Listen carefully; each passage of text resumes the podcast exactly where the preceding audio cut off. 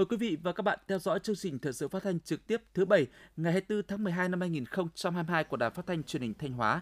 Chương trình hôm nay có những nội dung chính sau đây. Huyện Thiệu Hóa khởi công dự án đường giao thông từ quốc lộ 45 đi trung tâm hành chính và động thổ các dự án từ ngã ba Tre, đường giao thông Nam Sông Tru. Đồng bào công giáo Nga Sơn tích cực phát triển kinh tế, chung tay xây dựng nông thôn mới. Các đơn vị thủy nông và các địa phương triển khai nhiều giải pháp đồng bộ đảm bảo nguồn nước phục vụ gieo cấy vụ chiêm xuân năm 2022-2023.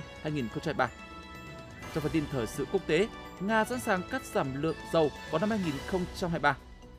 Đại sứ Căn Đại sứ Nga nhận định quan hệ Mỹ-Nga đang ở trong thời kỳ kỳ băng hà. Sau đây là nội dung chi tiết.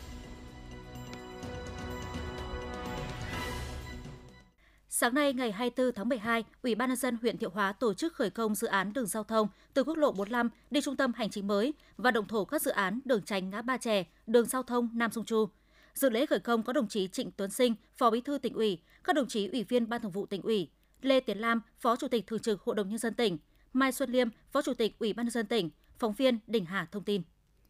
Dự án có tổng chiều dài 2,1 km, trong đó đoạn từ quốc lộ 45 đi trung tâm hành chính mới dài 1,2 km, điểm đầu giao với quốc lộ 45, điểm cuối kết nối với tuyến đường quốc lộ 45 cài dịch từ thành phố Thanh Hóa đi huyện Ngọc Lặc, chiều rộng nền đường 59,5 m với 8 làn xe chạy, trong đó 6 làn đường chính và 2 làn đường gom, dài phân cách và về hè hai bên. Đoạn kết nối với đường tỉnh 516C và đường kênh Nam dài 0,9 km, chiều rộng nền đường 25 m, gồm 6 làn xe, toàn tuyến được bố trí đầy đủ hệ thống an toàn giao thông chiếu sáng, cây xanh, về hè theo quy hoạch. Tổng mức đầu tư dự án hơn 298 tỷ đồng bằng nguồn ngân sách huyện Thiệu Hóa. Dự án đường tránh ngã Ba Tre có chiều dài tuyến 2,1 km, điểm đầu giao với quốc lộ 45 thuộc địa phận thị trấn Thiệu Hóa, điểm cuối giao quốc lộ 45 xã Thiệu Trung, nền đường rộng 25 m, mặt đường rộng 21 m với 6 làn xe, tổng mức đầu tư gần 147 tỷ đồng. Dự án giao thông Nam Sông Chu chiều dài tuyến 2,75 km, điểm đầu giao với đường tỉnh 515 thuộc địa phận xã Thiệu Vận, điểm cuối giao với đường giao thông xã Minh Tâm, nền đường rộng 25 m, mặt đường rộng 21 m với 6 làn xe. Phát biểu tại lễ khởi công, Phó Chủ tịch Ủy ban dân tỉnh Mai Xuân Liêm ghi nhận biểu dương và đánh giá rất cao những nỗ lực cố gắng của huyện Thiệu Hóa trong công tác chuẩn bị đầu tư các dự án. Để hoàn thành và đưa vào khai thác sử dụng ba tuyến đường cho năm 2024 theo kế hoạch đề ra, Phó Chủ tịch Ban dân tỉnh Mai Xuân Liêm yêu cầu Ủy ban nhân dân huyện Thiệu Hóa tập trung chỉ đạo các phòng ban chính quyền các xã thị trấn có tuyến đường đi qua làm tốt công tác giải phóng mặt bằng, bàn giao mặt bằng sạch cho các đơn vị thi công đúng tiến độ, chỉ đạo các nhà thầu thi công nêu cao tinh thần trách nhiệm, cải tiến phương pháp làm việc, bố trí đầy đủ lực lượng phương tiện và các điều kiện cần thiết để thi công đúng tiến độ, đảm bảo chất lượng kỹ thuật và mỹ quan đồng chí Phó Chủ tịch Ban dân tỉnh yêu cầu huyện Thiệu Hóa phối hợp với ngành chức năng ra soát các mỏ vật liệu trên địa bàn nhằm đảm bảo cung cấp đầy đủ kịp thời cho dự án, không để xảy ra tình trạng thiếu vật liệu làm ảnh hưởng đến tiến độ triển khai dự án. Sáng nay ngày 24 tháng 12, đồng chí Phạm Thị Thanh Thủy, Ủy viên Ban Thường vụ, Trưởng ban Dân vận tỉnh ủy, Chủ tịch Ủy ban Mặt trận Tổ quốc tỉnh đã đến thăm chúc mừng Hội Sòng bền Thanh Giá Thanh Hóa và Hội Thánh Tin lành Thanh Hóa nhân dịp lễ Giáng sinh năm 2022. Trong không khí ấm áp, thân tình, thay mặt lãnh đạo tỉnh, đồng chí trưởng ban dân vận tỉnh ủy, Chủ tịch Ủy ban Mặt trận Tổ quốc tỉnh Phạm Thị Thanh Thủy gửi tới các nữ tu hội dòng bến Thánh Giá Thanh Hóa và các mục sư nhiệm chức truyền đạo ban chấp sự Hội Thánh Tin lành Thanh Hóa đón mừng một mùa Giáng sinh an lành hạnh phúc, nhận được nhiều hồng ân của Thiên Chúa và luôn gắn bó đồng hành trong khối đoàn kết toàn dân tộc. Đồng chí trưởng ban dân vận tỉnh ủy, chủ tịch ủy ban mặt trận tổ quốc tỉnh đánh giá cao những đóng góp của các nữ tu dòng bến thánh và các tín hữu tiên lành đang sinh sống làm việc trên địa bàn đối với sự phát triển của tỉnh trong những năm qua. Đồng chí mong rằng trong thời gian tới, các vị chức sắc chức việc bà con giáo dân và tín hữu tiên lành tiếp tục thực hiện tốt đường hướng hành đạo đồng hành cùng dân tộc, tham gia các hoạt động xã hội từ thiện, các phong trào thi đua yêu nước, của vận động do mặt trận Tổ quốc phát động, đóng góp góp phần xây dựng quê hương đất nước và củng cố khối đại đoàn kết toàn dân tộc ngày càng vững mạnh. Vui mừng trước sự quan tâm của tỉnh ủy, Hội đồng nhân dân, Ủy ban dân, Ủy ban Mặt trận Tổ quốc tỉnh Thanh Hóa, đại diện Hội dòng Bến Giá Thanh Hóa và Hội Thánh Tin lành Thanh Hóa khẳng định sẽ tiếp tục động viên bà con giáo dân chấp hành tốt các chủ trương đường lối chính sách của Đảng, pháp luật của nhà nước, tích cực hưởng ứng các cuộc vận động phong trào thi đua yêu nước, đồng thời phát huy tinh thần đoàn kết, giúp đỡ nhau trong phát triển kinh tế xã hội, đóng góp nhiều hơn nữa vào sự phát triển chung của đất nước của tỉnh Thanh Hóa. Thưa quý vị và các bạn, với tinh thần sống tốt đời đẹp đạo, đồng bào công giáo trong huyện Nga Sơn luôn đoàn kết, có nhiều cách làm hay sáng tạo trong lao động sản xuất, giúp nhau xóa đói giảm nghèo, đóng góp tích cực vào quá trình phát triển kinh tế xã hội và xây dựng nông thôn mới của địa phương. Ghi nhận của phóng viên Thúy Hằng. Năm 2018 hưởng ứng chủ trương chuyển đổi cơ cấu cây trồng vật nuôi cũng như được sự giúp đỡ về mọi mặt của chính quyền địa phương, Bên cạnh đó, nhận thấy đất vườn tạp của gia đình phù hợp với phát triển kinh tế tổng hợp, anh Trần Văn Tự, xã Nga Thái đã tích cực tham gia các chuyến đi tham quan, học hỏi kinh nghiệm ở nhiều nơi có các mô hình điểm để đầu tư áp dụng vào phát triển kinh tế gia đình. Sau những chuyến tham quan, anh đã mạnh dạn cải tạo đất vườn tạp kém hiệu quả để trồng hồng xiêm và chăn nuôi vịt lấy trứng. Đến nay gia đình anh đã có mô hình trồng 4.000 gốc hồng xiêm sơn đỉnh và 6.000 con vịt đẻ trứng. Trung bình mỗi năm cũng cho thu nhập trên 200 triệu đồng. Với mô hình chăn nuôi trồng trọt kết hợp, hộ gia đình anh Trần Văn Tự xã Nga Thái là một trong những tấm gương tiêu biểu cho phát triển kinh tế. Anh Tự cho biết. Những năm qua gia đình tôi cũng à, được à, chính quyền địa phương cấp cho 4 hecta đất để thầu để làm đầm trang trại tổng hợp thì cũng đầu tư vào chăn nuôi, trồng cây ăn quả, nhất là cây hồng xiêm đang mang lại lợi nhuận. Gia đình đang à, đầu tư đang cải tạo lại ao để phát triển thêm con cá thương phẩm phong trào xây dựng nông thôn mới cho địa phương, tham gia ủng hộ quỹ làng xóm cùng với địa phương để hỗ trợ ờ, để ờ, nâng cấp thành ờ, nông thôn mới. Nga Thái là xã có tỷ lệ giáo dân chiếm hơn 70% dân số. Mọi hoạt động của bà con giáo dân đều gắn với cuộc vận động phát triển kinh tế gắn với xây dựng nông thôn mới. Trong phát triển kinh tế, bà con giáo dân đã mạnh dạn đổi mới tư duy nhạy bén, năng động, vươn lên phát triển kinh tế theo hướng sản xuất hàng hóa, từ đó tạo ra những bước đột phá trong xóa đói giảm nghèo và là một trong những điểm sáng của huyện Nga Sơn. Để góp phần xây dựng nông thôn mới, bà con giáo dân nói riêng và nhân dân trên địa bàn xã đã chung tay góp sức ủng hộ tiền hiến đất, ngày công lao động, tự nguyện tháo rỡ tường rào để làm đường giao thông. Không chỉ làm giàu phát triển kinh tế gia đình mình, việc hỗ trợ giúp đỡ lẫn nhau trong phát triển kinh tế của đồng bào công giáo nơi riêng và cộng đồng dân cư ở địa phương nói chung đã trở thành một phong trào có sức lan tỏa, từ đó thêm khẳng định vị trí, vai trò của đồng bào công giáo trong khối đại đoàn kết dân tộc, cùng nhau thắt chặt thêm tình đoàn kết, chung tay xây dựng quê hương ngày càng giàu đẹp. Bà Mai Thị Loan, Phó Chủ tịch Ủy ban dân xã Nga Thái, huyện Nga Sơn cho biết thì thực hiện chủ trương của nhà nước về cái phong trào toàn dân đoàn kết xây dựng nông thôn mới đô thị văn minh thì đồng bào công giáo đã tham gia rất tích cực như các cái phong trào về xây dựng nông thôn mới đóng góp ngày công xây dựng à, đóng góp à, ngày công lao động tham gia hiến đất để mở rộng đường bê tông nội cư nội đồng và trong các cái phong trào của địa phương thì đồng bào công giáo đã tham gia rất tích cực tham gia đóng góp ủng hộ để cho các cái hộ nghèo được ừ, phát triển tốt hơn Tại thôn 8 xã Nga Liên với 100% là đồng bào công giáo với quyết tâm trở thành thôn nông thôn mới kiểu mẫu trong năm 2022. Giáo dân nơi đây đã đóng góp hơn 2 tỷ đồng để xây dựng 5 km đường giao, nâng cấp mở rộng 4,5 km đường giao thông nông thôn. Nhiều hộ dân còn tự nguyện tháo rỡ các công trình phụ tường giao, cổng, hiến 2.000 m vuông đất thổ cư, đóng góp hàng nghìn ngày công lao động để mở rộng, nâng cấp các tuyến đường. Đến nay thôn đã hoàn thành các tiêu chí xây dựng nông thôn mới kiểu mẫu. Đây cũng là thôn điển hình trong các phong trào góp phần cùng với địa phương xây dựng các công trình hạ tầng giao thông nông thôn, diện mạo nông thôn ngày càng khang trang sạch đẹp. Được biết, toàn xã có 2.280 hộ với 9.692 nhân khẩu, trong đó đồng bào công giáo chiếm khoảng 93% với ba sứ đạo là Tam Tổng, Phúc Lạc và Tích Thiện. Với mục tiêu đẩy mạnh phát triển kinh tế, xây dựng nông thôn mới, đồng bào công giáo xã Nga Liên luôn năng động, sáng tạo, mạnh dạn đổi mới cách nghĩ, cách làm, nhiều mô hình sản xuất mang lại hiệu quả cao. Chính vì vậy, đời sống vật chất và tinh thần của người dân ngày càng được nâng lên. Bà con giáo dân càng vững tin vào sự lãnh đạo của Đảng, Nhà nước, thực hiện sống phúc âm giữa lòng dân tộc. Ông Trần Công Chính, thôn 8 xã Nga Liên, huyện Nga Sơn cho biết. Nga Liên là một vùng công giáo toàn tổng vậy thế việc ờ, phấn đấu xây dựng nên nông thôn kiểu mẫu là việc cần thiết và rất quan trọng đối với đồng bào ở đây. Gia đình tôi cũng luôn ủng hộ mọi vấn đề trong cái việc xây dựng phát triển nông thôn kiểu mẫu này. Bản thân gia đình thì chúng tôi tham gia đóng góp tiền góp phần xây dựng ờ, đường làng này rồi dựng nhà văn hóa này. Đấy, và các công trình khác của địa phương để cho nhanh chóng trở thành nông thôn kiểu mẫu không chỉ có các họ giáo ở Nga Thái, Nga Liên mà nhiều sứ họ đạo trong toàn huyện đều tích cực vận động giáo dân khai thác tiềm năng lợi thế về đất đai, ứng dụng các tiến bộ khoa học kỹ thuật trong chuyển đổi cơ cấu cây trồng vật nuôi, thâm canh tăng năng suất, nâng cao giá trị thu nhập. Đời sống của bà con giáo dân những năm gần đây đã được cải thiện hơn trước rất nhiều công tác tuyên truyền vận động của bà con giáo dân nêu cao tinh thần đoàn kết, giữ gìn và phát huy truyền thống yêu nước, gắn bó đồng hành cùng dân tộc, thực hiện đúng đường hướng phụng sự Thiên Chúa, phục vụ Tổ quốc, làm tròn nghĩa vụ công dân. Những nỗ lực trong phát triển kinh tế, giúp nhau sau đó giảm nghèo và xây dựng nông thôn mới đã góp phần quan trọng cải thiện đời sống vật chất tinh thần cho đồng bào giáo dân ở huyện Nga Sơn. Quý vị và các bạn đang nghe chương trình thời sự phát thanh của Đài Phát thanh Truyền hình Thanh Hóa. Chương trình đang được thực hiện trực tiếp trên sóng FM tần số 92,3 MHz. Tiếp theo là những thông tin đáng chú ý mà phóng viên đài chúng tôi vừa cập nhật. Sáng ngày 4 tháng 12, tại trường quay Đài Phát thanh Truyền hình Thanh Hóa, Ban Thường vụ tỉnh đoàn đã tổ chức chung kết và trao giải cuộc thi ý tưởng khởi nghiệp trong đoàn viên thanh niên tỉnh Thanh Hóa lần thứ 11 năm 2022. Đồng chí Đầu Thanh Tùng, Phó Chủ tịch Ban dân tỉnh tới dự. Sau hơn 4 tháng triển khai, ban tổ chức cuộc thi ý tưởng khởi nghiệp trong đoàn viên thanh niên tỉnh Thanh Hóa lần thứ 11 năm 2022 đã nhận được hơn 100 ý tưởng của các tác giả, nhóm tác giả đăng ký dự thi trên nhiều lĩnh vực khác nhau như nông nghiệp, công nghiệp, dịch vụ. Cuộc thi đã khơi dậy và thúc đẩy tinh thần khởi nghiệp, làm giàu chính đáng cho đoàn viên thanh niên trong tỉnh, đồng thời góp phần kết nối, hỗ trợ, tạo điều kiện cho các ý tưởng khởi nghiệp phát triển.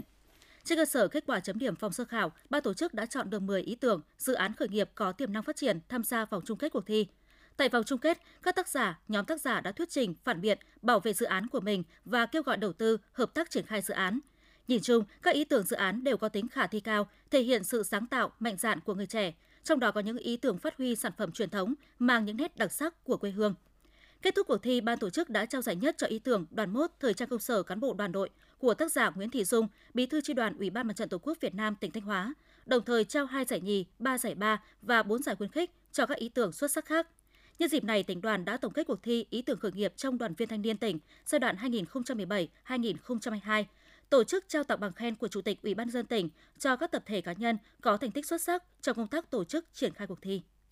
Sáng ngày 24 tháng 12 tại thành phố Hồ Chí Minh, Ban tuyên giáo Trung ương chủ trì phối hợp với Bộ Thông tin và Truyền thông, Hội Nhà báo Việt Nam tổ chức hội nghị báo chí toàn quốc tổng kết công tác năm 2022 và triển khai nhiệm vụ năm 2023 đồng chí Nguyễn Trọng Nghĩa, Bí thư Trung ương Đảng, trưởng ban tuyên giáo Trung ương dự và chỉ đạo hội nghị. Tin của phóng viên thời sự.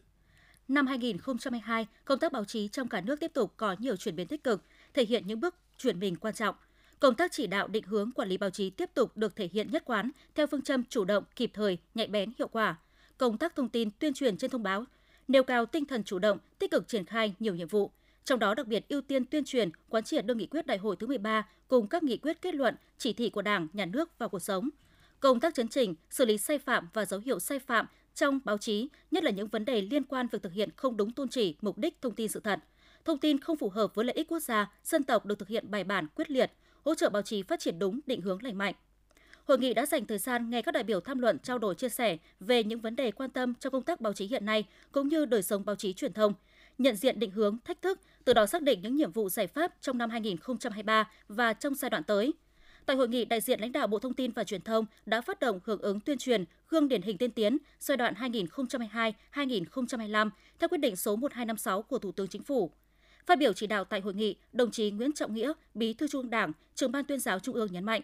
Năm 2023 là năm bản lề trong việc triển khai thực hiện nghị quyết Đại hội đại biểu toàn quốc lần thứ 13 của Đảng, đòi hỏi các cơ quan báo chí, đội ngũ báo chí và các cơ quan chỉ đạo, quản lý báo chí cần phát huy hơn nữa những kết quả đạt được trong năm 2022, khắc phục những tồn tại hạn chế nhằm xây dựng nền báo chí truyền thông, chuyên nghiệp, nhân văn và hiện đại. Đồng thời cũng lưu ý, các cơ quan báo chí cần ứng dụng công nghệ hiện đại trước sản xuất, phát sóng các chương trình, đồng thời thực hiện nghiêm các quy định của pháp luật, nhà nước về công tác báo chí, hoạt động báo chí, 10 điều quy định đạo đức nghề nghiệp trong Việt Nam, quy tắc sử dụng mạng xã hội của người làm báo, tăng cường rèn luyện nâng cao bản lĩnh đạo đức nghề nghiệp, chuyên môn nghiệp vụ cho đội ngũ nhà báo. Tại hội nghị, Ban tuyên giáo tỉnh ủy Thanh Hóa và 31 tập thể khác đã được tặng bằng khen của Ban tuyên giáo Trung ương vì có thành tích xuất sắc trong hoạt động báo chí năm 2022.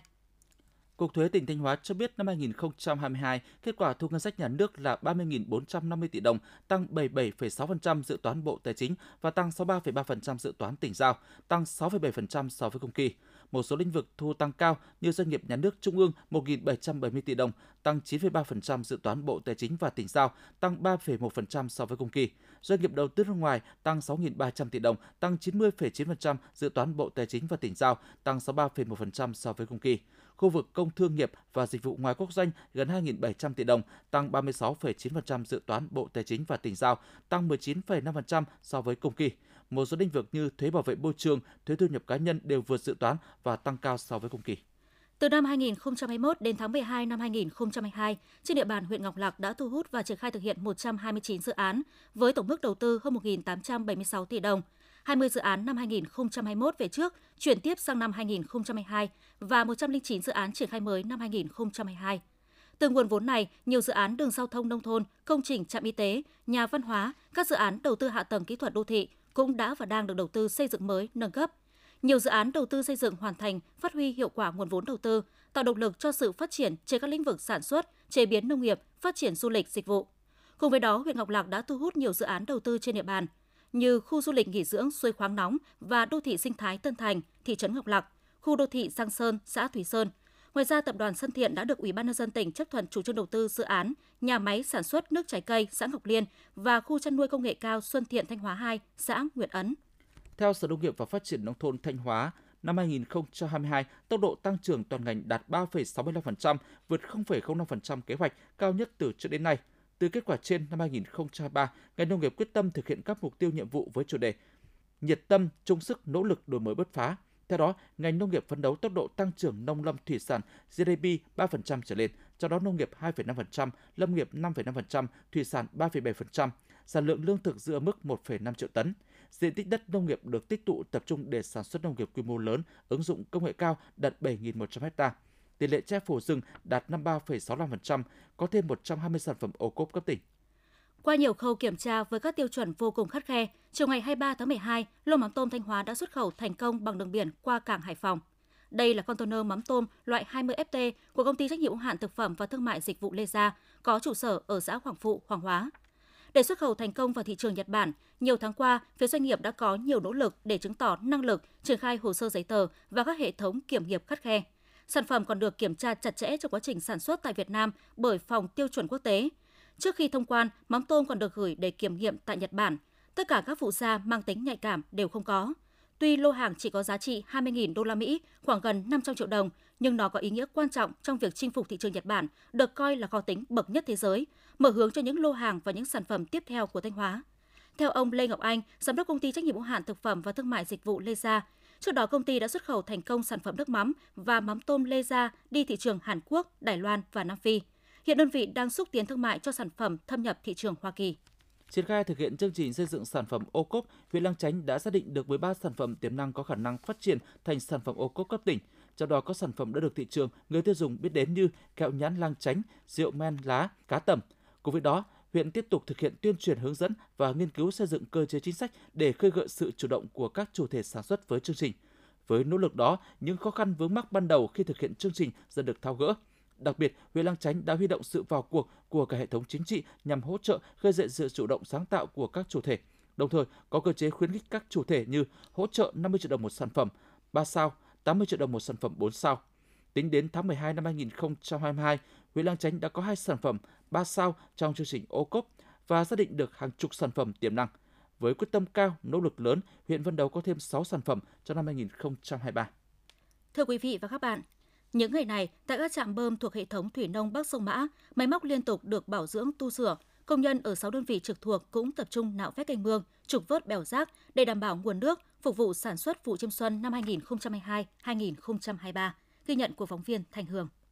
Theo kế hoạch, đến hết tháng 2 năm 2023, các đơn vị thủy nông thuộc hệ thống thủy nông Bắc sông Mã sẽ cấp đủ nước cho các diện tích trong vùng hợp đồng, đồ ải, gieo mạ vụ chiêm xuân. Vì vậy, thời điểm này, dù không phải cấp nước cho nhiều diện tích cây trồng, nhưng các cán bộ thủy nông vẫn thường xuyên bám sát công trình để vận hành máy bơm dẫn nước vào các kênh tưới và ao hồ. Với trên 100 máy bơm tưới, lưu lượng từ 450 đến 2.500 m khối một giờ một máy, công tác vận hành thử để tưới dưỡng và chống hạn cho lúa mạ luôn được triển khai khẩn trương tích cực. Ông Nguyễn Hữu Hoan, giám đốc chi nhánh thủy nông Nga Sơn, tỉnh Thanh Hóa cho biết. Năm 2023 thì ờ, nó có, có 2 tháng nhuận nên là cái ờ, thời gian phục vụ sản xuất nó sẽ kéo dài. Nên là chúng ta cũng phải đảm bảo về cái nguồn nước nên bơm cấy để cho nó đúng cái thời vụ. Nên thời vụ năm nay thì ờ, dự báo theo cái kế hoạch sản xuất của tỉnh thì là sẽ cấy ra ngoài Tết Nguyên đán nên là cái thời gian là bơm nước để giải phóng đất cho đến thời gian cấy là nó rất dài trong cái thời gian tới, dự báo là cái thời tiết sẽ diễn biến phức tạp, nên là cái nguồn nước ở trên các tiền sông sẽ xuống thấp và hai là nước mặn sẽ xâm thực nên là chúng ta cũng phải đảm bảo cái công tác chốt giữ nước và tích trữ nước ngọt để đảm bảo cái nguồn nước ờ, phục vụ sản xuất vụ chiêm xuân cho nó tốt nhất. Hiện tại dù chưa xảy ra khô hạn do sự chủ động điều tiết và khơi thông dòng chảy của các đơn vị thủy nông, nhưng theo dự báo đến giai đoạn giữa và cuối vụ chiêm xuân 2022-2023, khả năng hạn hán có thể xảy ra, lượng nước bốc hơi lớn. Vì vậy, cùng với việc nạo vét khơi thông dòng chảy, cán bộ thủy nông đều triệt để thực hiện trữ nước kênh và sẽ tưới luân phiên khi vào vụ sản xuất, không để xảy ra tình trạng thất thoát nước. Những ngày nghỉ lễ Tết, lịch trực vẫn thực hiện 24 trên 24 giờ. Nhiều điểm sung yếu do đồng cao cuối nguồn tại các huyện Hà Trung, Hậu Lộc, Nga Sơn, Hoàng Hóa. Đội ngũ cán bộ thủy nông đã chuẩn bị phương án lắp máy giã chiến để kịp bơm nước trong mọi tình huống. Chị Lê Thị Nga, tổ trưởng kỹ thuật chi nhánh thủy nông Hoàng Hóa tỉnh Thanh Hóa cho biết. Về phần công trình thì à, chi nhánh đã nạo vét khơi thông dòng chảy tất cả các tuyến kênh tưới, à, nạo vét à, bể hút, kênh dẫn chạm bơm và kiểm tra các máy móc thiết bị của trạm bơm để đảm bảo cho phục vụ tưới được hiệu quả và an toàn ạ. Thông báo nhanh của các đơn vị thủy nông, hiện mực nước ở các hồ đập kênh mương vẫn đủ đáp ứng nhu cầu sản xuất, nhưng về lâu dài để cung cấp nước ổn định cả trong vụ chiêm xuân 2022-2023 là hết sức khó khăn do các tháng cuối vụ sẽ bước vào mùa nắng nóng, lượng nước bốc hơi lớn. Vì vậy, các địa phương và bà con nông dân cần phối hợp chặt chẽ với lực lượng thủy nông để lấy nước sản xuất một cách hợp lý hiệu quả. Với hơn 100 km bờ biển và 881 km sông ngòi, Tại Thanh Hóa thời gian qua, sóng biển, chiều cường và mưa lũ xâm thực gây hại, sạt lở nhiều khu vực bờ sông, bờ biển, uy hiếp đến sinh hoạt, sản xuất của một bộ phận dân cư. Trước thực tế đó, Ủy ban nhân dân tỉnh đã triển khai nhiều giải pháp để hạn chế tình trạng này. Phóng viên thời sự có bài phản ánh. Vào tháng 6 tháng 7 năm 2022, do ảnh hưởng của hoàn lưu bão số 4 kết hợp với chiều cường, gió mạnh và dòng chảy cửa lạch hới phức tạp trên bờ biển khu vực thôn Tân Xuân, xã Hoàng Phụ, huyện Hoàng Hóa đã bị sạt lở, xâm thực rất mạnh. Hậu quả là mất đất sản xuất và đất ở của các hộ dân ven biển chiều dài khoảng 1,5 km, chiều rộng trung bình khoảng 75 m. Trong đó đã sạt lở đất ở ba hộ dân và ảnh hưởng đến khuôn viên trụ sở làm việc của trạm kiểm soát biên phòng Lạch Hới. Hiện tại, Ủy ban dân tỉnh Thanh Hóa đã có văn bản nhất trí đề xuất của Sở Nông nghiệp Phát triển nông thôn về việc triển khai thực hiện dự án xử lý khẩn cấp chống sạt lở, xâm thực bờ biển nêu trên theo lệnh xây dựng công trình khẩn cấp. Do đó Thanh Hóa sẽ dành 130 tỷ đồng từ nguồn ngân sách tỉnh, ngân sách huyện Hoàng Hóa xây dựng tuyến đê tường đứng dài khoảng 1,5 km và đoạn vuốt nối với công trình hiện tại có chiều dài khoảng 120 m. Ông Nguyễn Thanh Bình, Chủ tịch Ban dân xã Hoàng Phụ, huyện Hoàng Hóa, tỉnh Thanh Hóa cho biết. Đến nay thì à, các nhà thầu đã triển khai à, thực hiện đó là các cái bước đó là làm à, cái đường công vụ rồi các cái nhiệm vụ cần thiết để sớm có cái kè. Ở địa phương chúng tôi cũng đã cùng động viên nhân dân rồi các cái đoàn thể ờ, đã tạo điều kiện tốt nhất để rồi cho các cái nhà thầu các cái tuyến đường đi vào trong cái khu mà thực hiện cái dự án. Trên địa bàn tỉnh Thanh Hóa hiện có hơn 50 vị trí và các khu vực sạt lở nguy hiểm. Khi xảy ra mưa lớn bất thường sẽ làm gia tăng nguy cơ sạt lở, đe dọa trực tiếp đến công trình tài sản tính mạng của người dân. Trong đó giai đoạn 2021-2025 có 35 công trình, vị trí cần được ưu tiên xử lý, khắc phục khẩn cấp. Trước thực tế này, tỉnh đã gấp rút triển khai đề án phòng chống sạt lở bờ sông, bờ biển đến năm 2003. Trong đó, phân công nhiệm vụ cụ thể cho các cấp ngành, đồng thời tăng cường tuyên truyền về tầm quan trọng của việc phòng chống sạt lở bờ sông, bờ biển – Giai đoạn 2021-2025, tỉnh bố trí gần 550 tỷ đồng từ ngân sách cùng các nguồn huy động hợp pháp khác để tổ chức di chuyển 2.846 hộ dân khỏi khu vực có nguy cơ cao xảy ra sạt lở đến nơi an toàn. Năm 2022, tỉnh đầu tư xây dựng nâng cấp 14 tuyến kè bờ sông Mã, sông Bưởi, sông Chu, sông Lèn để phòng chống thiên tai, hạn chế sạt lở, đồng thời tăng cường kiểm tra xử lý các trường hợp vi phạm trong hoạt động khai thác vận chuyển tập kết kinh doanh cát. Ông Nguyễn Hoài Nam, Phó Giám đốc Sở Nông nghiệp Phát triển nông thôn tỉnh Thanh Hóa cho biết tổ chức à, thực hiện các cái giải pháp à, phòng chống sạt lở bờ sông và biển bằng các cái à, bằng các cái giải pháp công trình cũng như là phi công trình. Sở nông nghiệp và nông thôn cũng làm tốt cái công tác đánh giá cái mức độ an toàn, ảnh hưởng của các cái quy hoạch xây dựng ven sông, ven biển và để có những cái giải pháp đảm bảo rằng các cái tác động phát triển kinh tế xã hội không ảnh hưởng đến cái sạt lở bờ sông và biển. Ủy ban dân tỉnh Thanh Hóa đã chỉ đạo các địa phương có vị trí sạt lở cắm biển cảnh báo tại khu vực nguy hiểm, đồng thời dùng máy múc bạt ta luy, đóng cọc tre để hạn chế sạt lở. Tuy nhiên về lâu dài cần phải bố trí kinh phí kè bê tông các điểm sạt lở nghiêm trọng tại các xã Vĩnh Tiến, Vĩnh Hòa, thị trấn Vĩnh Lộc, huyện Vĩnh Lộc, các xã Yên Trường, Quý Lộc, Định Hải, Yên Thái, huyện Định và xã Quảng Nham, huyện Quảng Sương. Trước những diễn biến thời tiết khó lường hiện nay, việc chủ động phòng chống sạt lở bờ sông bờ biển là rất cần thiết, giúp giảm thiểu thiệt hại về người và tài sản khi xảy ra thiên tai.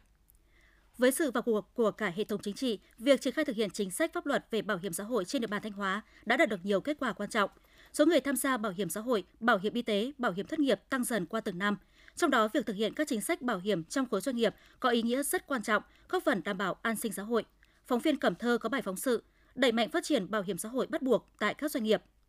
Từ khi thành lập năm 2019, công ty trách nhiệm hữu hạn Sau Farm Carbon Limited đóng trên địa bàn huyện Thường Xuân đã quan tâm thực hiện tốt các chính sách bảo hiểm xã hội đối với người lao động. Đến nay, công ty có hơn 1.500 người lao động đều được tham gia bảo hiểm xã hội, bảo hiểm y tế, bảo hiểm thất nghiệp. Năm 2022, số tiền bảo hiểm xã hội mà công ty đã nộp là trên 1,6 tỷ đồng. Chị Trịnh Thị Hồng làm công nhân tại công ty được một năm. Sau một tháng thử việc, chị đăng ký hợp đồng và được tham gia đầy đủ các chính sách bảo hiểm xã hội. Nhờ vậy, chị Hồng luôn quan tâm gắn bó, làm việc lâu dài tại công ty. Chị Trịnh Thị Hồng, công nhân công ty trách nhiệm hữu hạn Shop Farm Garment Limited, huyện Thường Xuân, tỉnh Thanh Hóa chia sẻ. Mà đóng bảo hiểm xã hội á, thì để cho tôi yên tâm công tác lâu dài, sau này về già thì sẽ có lương hưu, à, cũng đảm bảo cho mình cái, cái à, việc là không phải lo lắng khi à, khi về già. Ông Lam Quỳnh Hồ, giám đốc công ty trách nhiệm hữu hạn Shop Farm Garment Limited, huyện Thường Xuân, tỉnh Thanh Hóa cho biết. Công ty chúng tôi hoạt động tại huyện Thường Xuân. Về cơ bản, công ty đều làm theo các quy định chung của Việt Nam và của địa phương, tạo công an việc làm cho người lao động. Công ty cũng đã đóng bảo hiểm xã hội, bảo hiểm y tế đầy đủ để công nhân yên tâm làm việc. Hiện nay trên địa bàn tỉnh Thanh Hóa có 6.855 doanh nghiệp tham gia đóng bảo hiểm xã hội, bảo hiểm y tế, bảo hiểm thất nghiệp cho người lao động.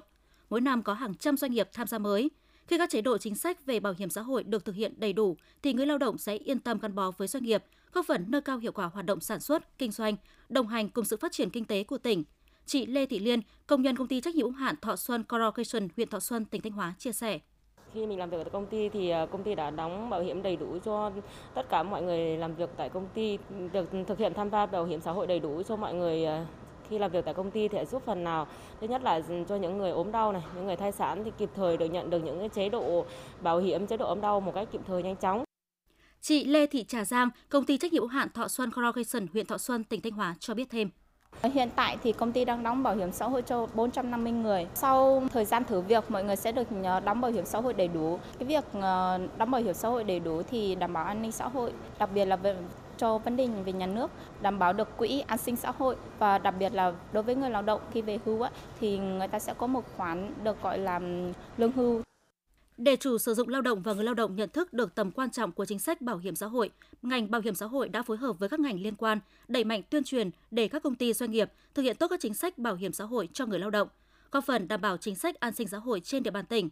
Bên cạnh đó, ngành bảo hiểm xã hội cũng đẩy mạnh công tác thanh tra, kiểm tra, giám sát liên ngành, xử lý nghiêm các đơn vị cố tình vi phạm chính sách bảo hiểm xã hội nhằm đảm bảo quyền, lợi ích hợp pháp chính đáng của người lao động. Ông Lê Văn Lợi, Giám đốc Bảo hiểm xã hội huyện Thọ Xuân, tỉnh Thanh Hóa cho biết.